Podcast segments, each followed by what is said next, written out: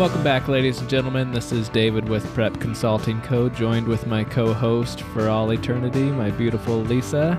And tonight we're going to be focusing on kitchen must haves to be more self reliant in the kitchen. We're assuming that uh, you already have a lot of the basics, and what we want to help you do is to take it up to the next step. So, we have been talking about food and food preservation and how to save money by buying things when they're on sale and cheap and how and where to get them.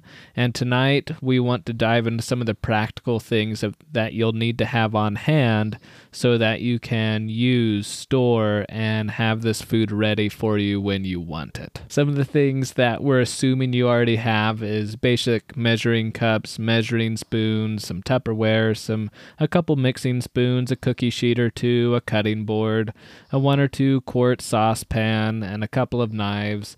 But we're to help you go over a list of things that you need to have to take it to the next level so you're ready for your food preparation, your food storage, and when you can buy things cheap and stack them deep, you'll have tools to use and store them so you're not wasting that food as it goes bad and you'll have a simpler today for a better tomorrow. So, when we were making this list, we looked at things that we were using the most often or that were the most helpful to us while we were cooking. And the things that made the list, I use pretty much daily, and if not daily, weekly. Or multiple times a week for sure. And they are things that either I use a ton or they just make life so much simpler. They are worth having. So, if you are going to take your kitchen to the next level, if you want to start cooking from scratch more, if you want to start doing more food preservation, if you want to start cooking with food storage type things or just cooking from scratch more, these are the things that are going to make your life easier. And some of these things um, are a little bit of an investment. Um, a lot, several of them though are definitely less expensive, and you, and that's totally fine and great. A lot of these things you can thrift, whether it's from Facebook Marketplace or Craigslist or out here in the West. In some of our states, we have KSL classifieds. Uh, you talk to your neighbors and get some. You can check out estate and yard sales. And again, thrift stores, whichever one are near you. Uh, savers out here, we have Deseret Industries, thrift stores, and a bunch of others. So there's a lot of different options for where you can get some of these pretty inexpensive. The first one that we're going to be starting with is good mixing bowls. Uh, we really like plastic ones that have a lip and a handle to hold on to, and definitely a pour spout as you're transferring food from one container to another. Having even just a a hint of a spout is a lot better than none at all, just because it makes it so much easier to transfer that food without spilling so much of it. I like to have plastic bowls. I've tried to use glass or ceramic because they're pretty, but at the end of the day, plastic with that little handle is just so much easier. And when I'm constantly lifting them off the counter and into the cupboard, uh, the plastic is the way to go for me. Just take note because sometimes the cute factor doesn't win out, and that is okay. But I'd like to point out I still have some cute bowls for those few times that I do really want to use one. I have a small size. It's probably about two quarts, a, a medium one that's about six quarts, and then one that's probably eight or maybe a little bit bigger. And I use the six and two quart size the most, probably the six quart mo- most of all. So if you just want to get one, start with that. And I actually have two sets of mixing bowls because the set that I I have that's actually my favorite I got from Family Dollar when I went to college. It's a really cheap set of three bowls that is just the best. And yeah, I definitely use the six quart the most as well because I'm the breakfast guy. I do my best to try and wake up early and make breakfast for the family every day. And for three tiny kids, three little kids, and the two of us, the six quart is just the go to. It is hands down the most used. We use both of those on a very regular basis. So if you're tight on space or tight on money, just get a six quart. If you want to just start off basic, get one set of three bowls from Family Dollar. If you're going to start doing more canning or food preservation, get two sets because there's definitely lots of times when we need all the bowls. Just start with cheap sets, it's great. The next thing is a six quart oven safe pot.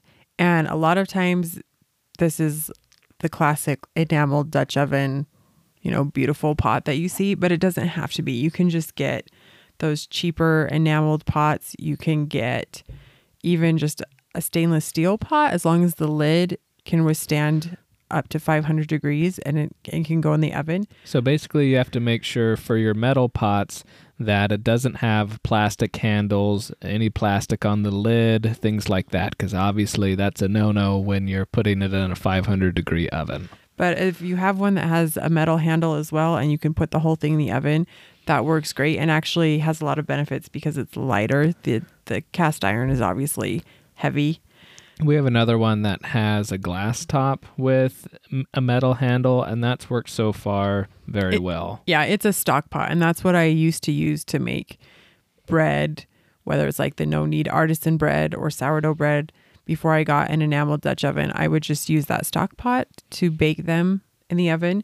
I use this six quart size every single day. You know, if I'm making up taco meat, if I'm making up soup, if I need to saute a bigger batch of something, if I'm doing, you know, just bigger batches of anything like, you know, oatmeal, whatever, I use that pot every single day. Uh, baking bread as well. I'm, that's what I bake my sourdough in. It's really nice because it is so versatile. It's it's a good size for just so many basic things. So that's a definite must have. And if anyone knows of a really good six quart stainless steel pot, I'm, I'm looking for one of those because I actually a lot of times use two. I'll have my Dutch oven going and I'll also be needing, we have like a really cheap Teflon old, old second hand that I got from my sister, the one with 10 kids that we love. She gave that to me years ago and it's about reached the end of its life. Yeah, I, I need a replacement, but I, I like having the Dutch oven and a lighter version stainless steel. So if you see a really great stainless steel one, let us know. The next thing that we use that we don't always use this, but when we need to use it, there's no substitution. You just have to have it is a large stock pot. And I did not look and see how big it is, but we're talking the classic 12 inches tall it's stock about 12 pot. quarts. 12 quarts, okay. Because that's when uh, one of the things we use for it is we keep bees, and I feed my bees in the late fall, especially sometimes in the spring. And that's where I mix up sugar water, which is one pint per pound of sugar. It's a one to one ratio.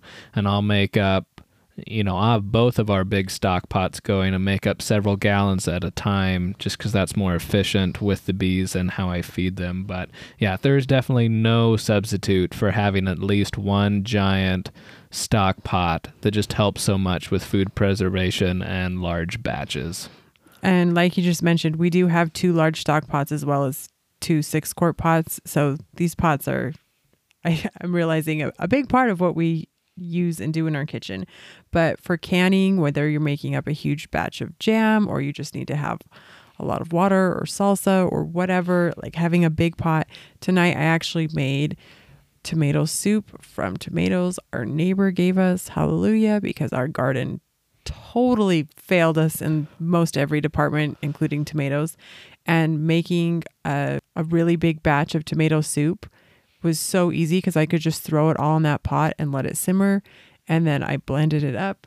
And then all the extra is going in our freeze dryer so we can have garden fresh tomato soup all year long. And we don't have to worry about the whole mess and hassle of canning it, which is amazing. But I digress. Um, another great thing that a large stock pot is good for is making bone broth. So if you, or vegetable broth, if you just want to let that simmer on your stove. It takes a long time to do it on the stove top, but if you don't have other things that we're going to talk about later, it's a great option. Or if you're just wanting to start with the basic pot or have a minimalistic kitchen, having a big stock pot is great. We have one that's just a stock pot, and we have another one that has kind of a colander insert. I don't know if that type of pot has a special name, but it, it it's meant to fit together, and that's really nice for if you are doing bone broth and you just put all the bones and stuff in that colander and then fill everything up with water. When you're done, you just pull the bones and everything out and put it in the sink. You don't have to try and dump it out. It works great if you're making large b- batches of pasta, like for a big group, and then you don't have to try and dump it into the colander to drain it. So that is a nice feature if you're going to have two or if you're going to have one, get one that has that because then it has double use. And as far as making the broth goes, this is the this is the beginning of the season, right? Of at least here in Utah, we're getting down. This next week, we'll have a few days that the high is in the mid 40s. This is the time where it's it's nice to have something delicious smelling on your stove boiling for you know hours at a time. So tis the season, ladies and gentlemen.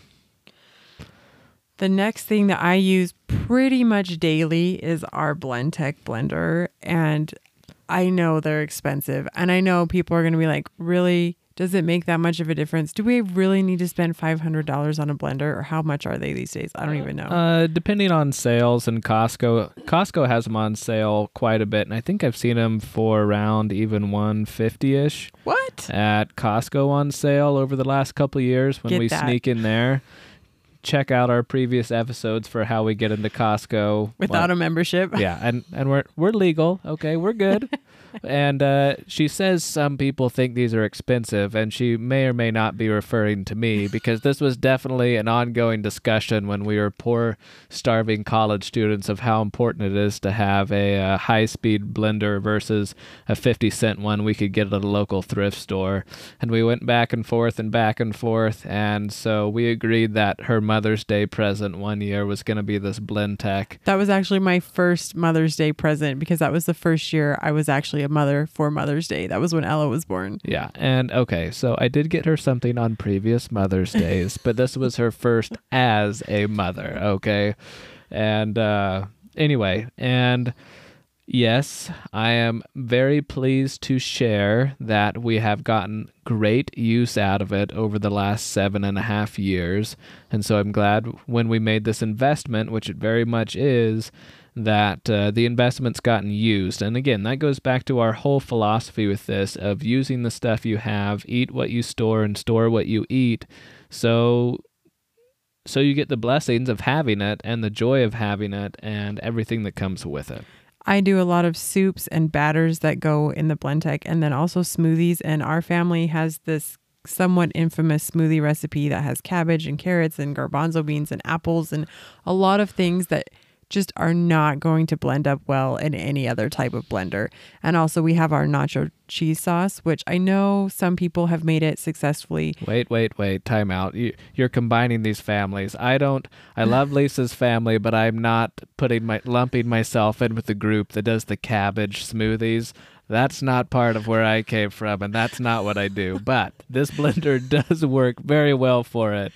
But uh, you definitely have to, uh, I don't know, trick yourself into eating it or something. It's a developed taste. You have to have a sophisticated palate to and there's good reason for it, right? So Lisa's family has a long history, and actually mine does too. But thankfully, I don't have it yet uh, of different uh, Crohn's disease and IBS and whatnot. So this type of food is amazing for your guts. in- inflammatory bowel disease is actually Crohn's disease and ulcerative colitis. IBS is something different. Just technical there. Thanks, registered dietitian. anyway, so I'm sure you wanted to know all that. But yeah, having a high speed blender like a Blendtex, Vitamix is great too. Those are kind of the two top competing brands. Okay, wait, you cut me off at the most important part Oh, though. Okay, my bad. Vegan nacho cheese sauce. We do love vegan nacho cheese sauce. No, we're not vegan, but this one's definitely a winner. And we have it at least once a week in the summer. It's made out of potatoes and carrots and uh, anyway, it's amazing. It's the best nacho cheese sauce. I like it better than any other like actual nacho cheese sauce I've ever had. And the recipe does say it does better in a high speed blender, but we do have friends that I'm pretty sure don't have a high speed blender and they have made it and it turns out well. Okay. You, So, for some of the recipes, you may have a slightly more fibrous uh, texture, but yeah, hopefully it turns out good. We've loved our Blendtec. Our next one, and this one is definitely another investment. Uh, an investment that, if you're making your own food and being budget friendly, will definitely pay itself off. And that's a wheat mill or a wheat grinder. Because when you buy wheat berries or wheat, that's what the individual kernels are called, or berries, and you need some way to turn them into flour. This is what you use is your wheat mill. We have the Nutrimill and it is just it's wonderful. Okay, we've tried some other ones over the years, and this one's nice where you just save up and invest in a good electric mill. There's a lot of different designs, but when we were looking, uh, I think doesn't your sister have this one where it's the Wonder Mill? Yeah, so the Wonder in- Mill is again one of the top competitors, and it's a great mill. It's just not as compact. So it, it has two parts. It has like the grinder hopper that you put the wheat in, and then it has a small tube that connects it to where you actually put the like which the looks like flour a large Tupperware bin that connects it. So, and then you can separate the two. But but you have to connect it with this little tiny tube, and then if you're trying to move it, you have to move both parts separately because they're big enough. You need both hands to move each one. I didn't like that design. So the Nutrimill, it's one big tall unit, and the bin that stores the flour pulls out separately by itself. So I can leave it sitting at the bottom of my pantry and just pull out the flour and set that on my counter. And then when I need to grind wheat, it's easy to carry the whole thing in one load to the counter to grind wheat. So the flour hopper fits inside the mill. So it's self-contained, but it's easy to separate and use. Very user-friendly, very kitchen counter space friendly too. Yeah, it, it's tall and bulky, and I personally don't have a lot of counter space, and I wouldn't want to keep it on my counter because it's not cute. There is one that's super cute, that's made out of wood, and it's like five hundred dollars.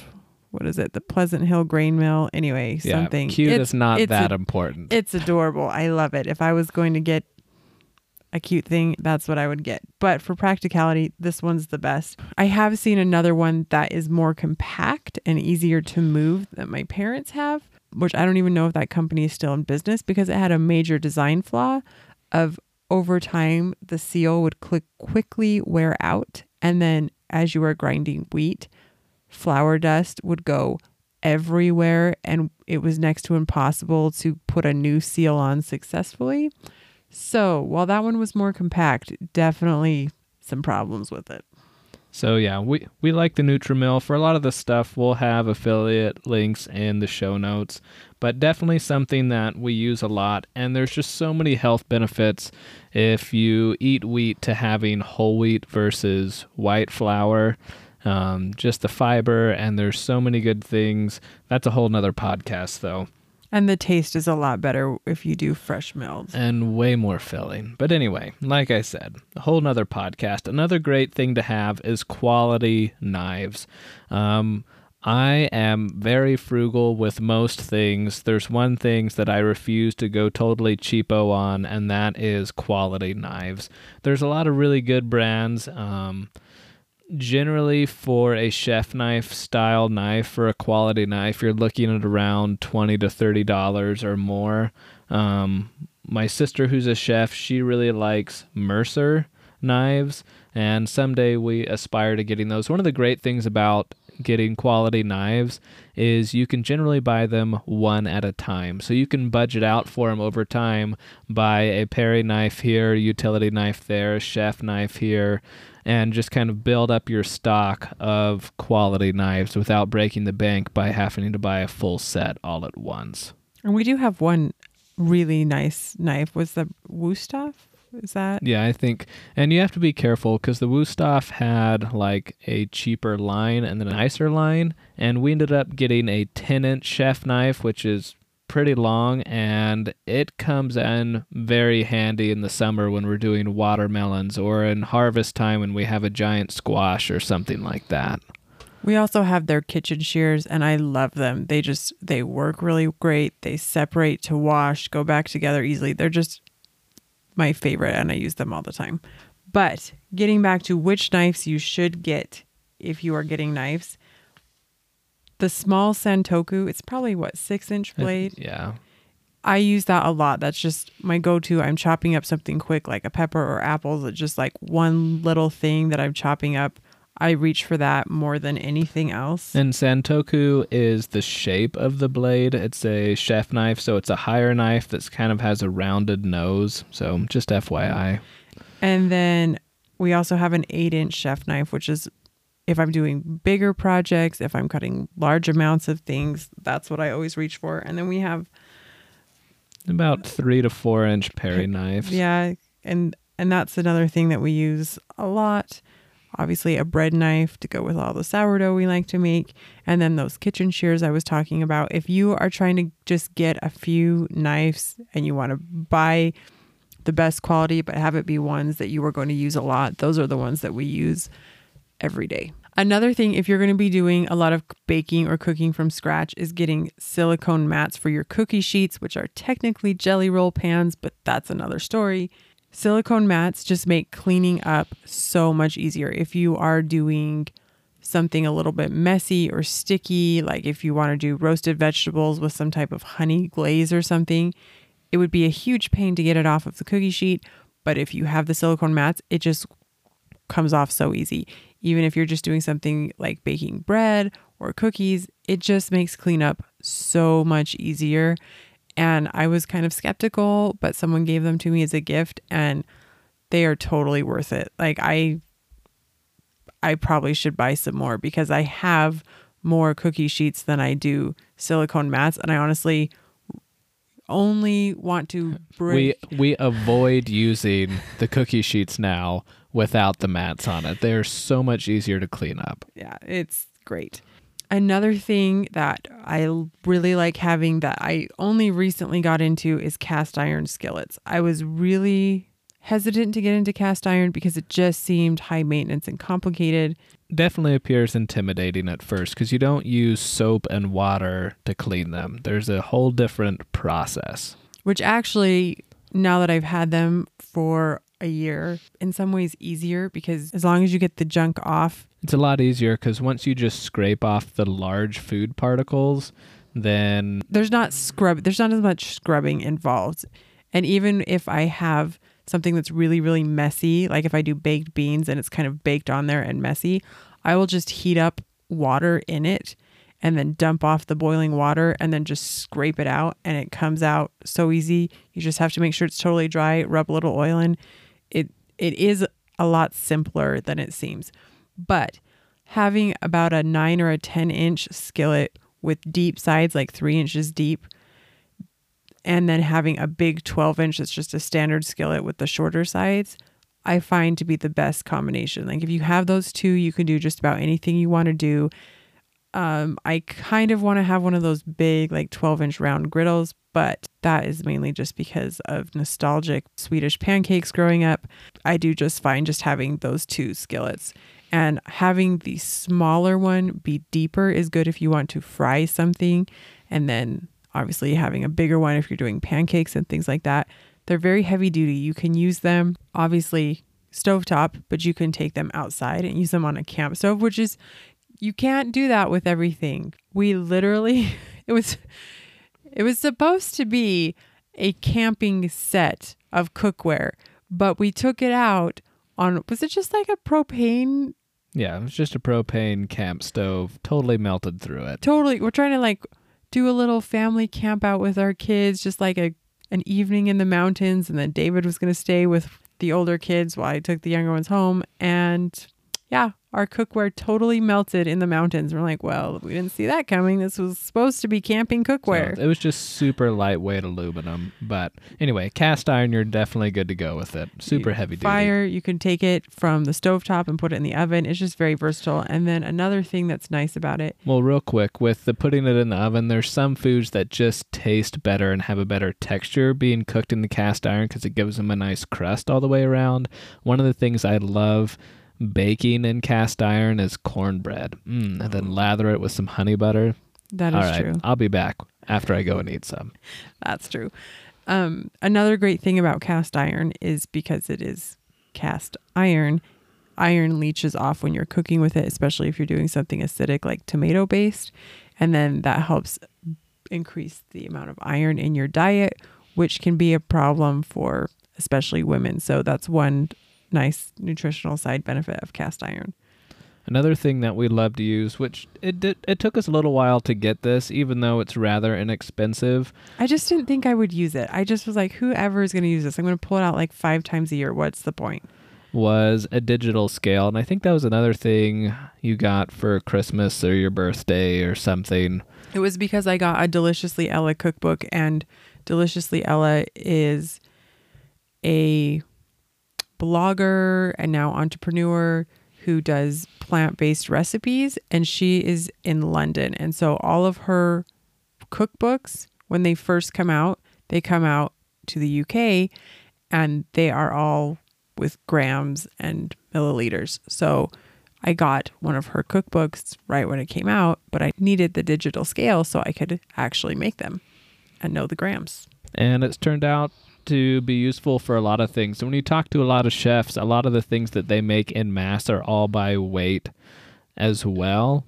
So it, it has turned out to be really nice, and I use it for my honey when I'm measuring out honey to sell and things like that, and lots of other things. It's been really nice. And with baking and even cooking, it is so nice because bread baking, especially, you just have one bowl, you put it on the scale, you measure out the flour, hit tare, measure out the water, hit tare, measure out the salt. Like one bowl is all you get dirty, no measuring spoons, which is amazing. And same thing when you're cooking like a curry or something and you're weighing out ingredients. It, it's just so much easier. Yeah. It's it's definitely a win and you can get a nice one for easy less than $20. The next one that we weren't sure if we would like it or not, and I think we definitely got the first one with some hesitancy, was an instant pot the or first equivalent. one we got as a gift, actually. Oh, that's right. But yeah, I'd been researching and talking about them for probably two years at that point, and then yeah, we did get the first one as a gift. I just didn't see the point, and we don't eat a lot of meat, and I feel like all the recipes that I see with instant pots have meat as the basis, and so I was like, I'm just never going to use this because I don't do that type of cooking. Yeah, so if you don't know what an instant pot is, it's like an electronic pressure cooker a slow cooker like a crock pot. You can use it as a deep skillet. You can even bake in it and do cake and tons of different things. We mostly use it for the slow cooker and the electronic pressure cooking. Yeah, and I actually recently just got a second one because the one that we had was the Lux version, which is the basic model. And I really wanted to get the one that could make yogurt and so I just got an Instant Pot Duo, which ended up being an Instant Pot Duo Plus, which I don't actually even know what the benefits of that are. so don't get one. It's not worth it. I can't figure out what the difference is. I know what the difference is. It has a lot brighter screen, so when we do overnight cooking, I have to put a towel on it or it lights up our whole house. that is true. But using the Instant Pot Duo to make yogurt is so nice. It just makes it so simple. You don't even have to hardly think about it.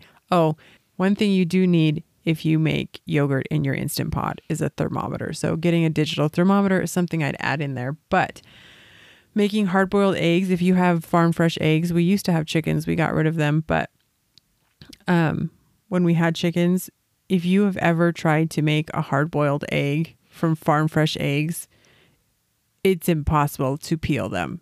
You will just take off pretty much all of the white. You'll just be left with a yolk. Like, you cannot separate Ooh, the two if you gross. if you make them on the stovetop. It's awful. It makes you want to swear every time you try and peel them. Yeah. Oh. So for normal hard-boiled eggs, they generally have to be about three weeks old. I've had chickens almost my whole life, and that seems about the sweet spot where they're easy to peel. The traditional way of just boiling them. And if you get them from the store, they have aged them for you. But when you get them from the coop and then you try and make hard-boiled eggs it's a really aggravating process that anyway, I have we PTSD digress. from apparently. we digress again. The instant pot just makes it super easy and they're easy to peel even if they're fresh. Um, it's definitely the easiest way to cook uh, dried beans is pressure cooking them. And the thing we love about the Instant Pot is it's literally push button and walk away. It deals with all the pressures and all that stuff. You set how long you want it in if it's not preset in already, and you just walk away. And it's the best thing for cooking brown rice because of that. Because if you're cooking brown rice on the stove, it can take 45 minutes and you have to constantly babysit it. Where if you have it in the instant pot, not only does it turn out perfect every time, but you don't have to babysit it.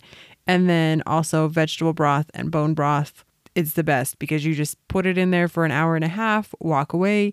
It goes automatically to a warm setting so you can walk away and come back six hours later. And I do have a basket insert. Um, it's kind of like that colander concept again.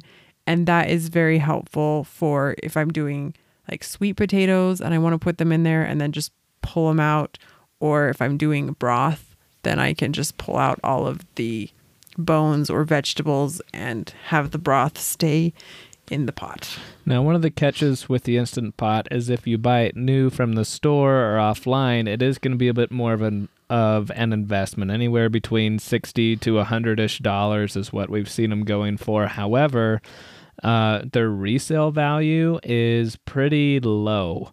So we've seen them regularly for around forty to fifty dollars used, or at least For sure, always one is for $80. Lots of times uh, closer to $50. Um, but we've definitely seen them for twenty and thirty dollars. I mean, you have to watch for them, but we've seen them repeatedly at that level. I think your brother got a brand new one in the box that just someone was selling for 20 25 Yeah, it was like 20 or 25 and I got my duo for 30 or 20.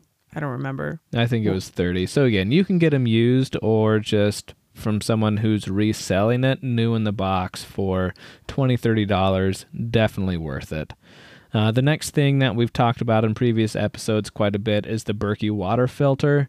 Uh, we just love it. It is applicable for so many areas of life, daily life, emergencies, and it makes your water delicious and you know it's good. It is the world gold standard for water filtration is the Berkey water filter. And if you are going to be doing sourdough and fermentation, you cannot have chlorinated or fluorinated water. It will kill all of the good bacteria and yeast that you're trying to get growing.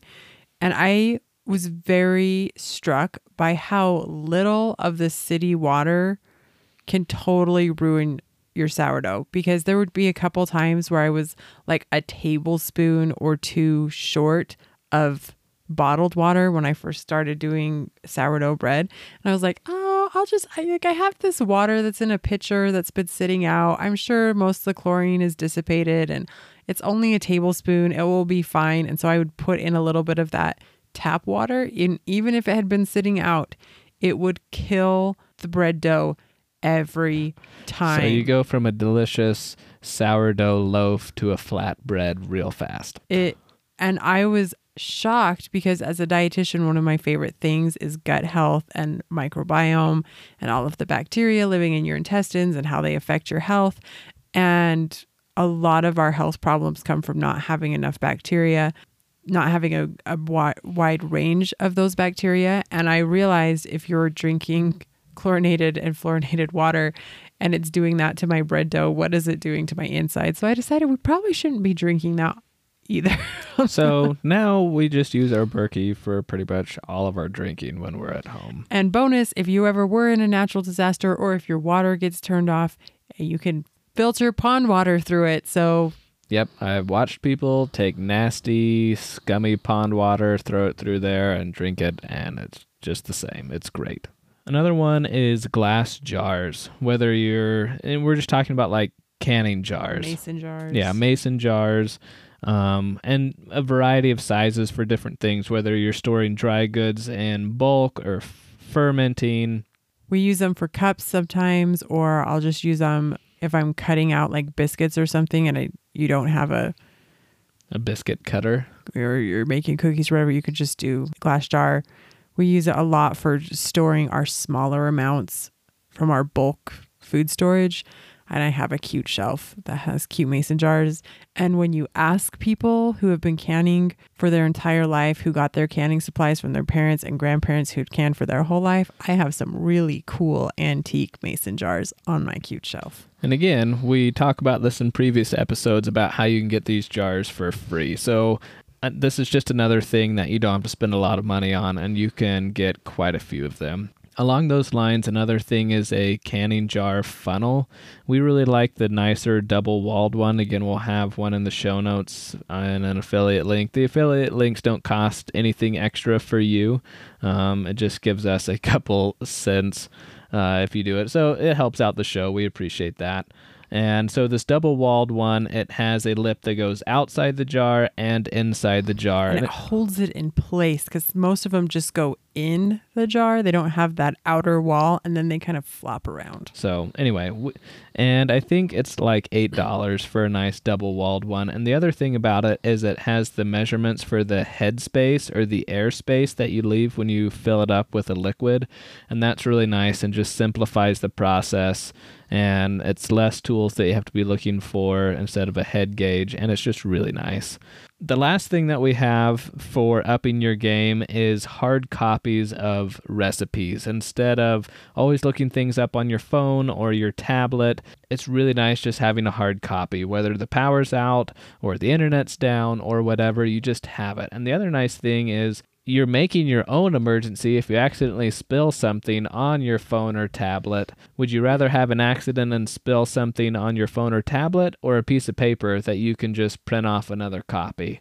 So, we definitely recommend, and that's just nice to have things on hand, favorite recipes. Once you've used it a time or two and you decided this one's definitely a keeper, print off a hard copy, put it in a book, however you want to organize it. But huge, huge help. So I hope some of these things have helped you if you're getting more into uh, more serious work in the kitchen. We've really loved going through and reviewing, and we hope and pray this is helpful for you. If you have any questions for us, feel free to look us up on Instagram at Prep Consulting Co. or send us an email at david at prepconsultingco.com. And we appreciate all your time for giving us a listen. We pray that you'll have a good night and just remember that when you're prepared, you won't fear. Thanks and have a great night.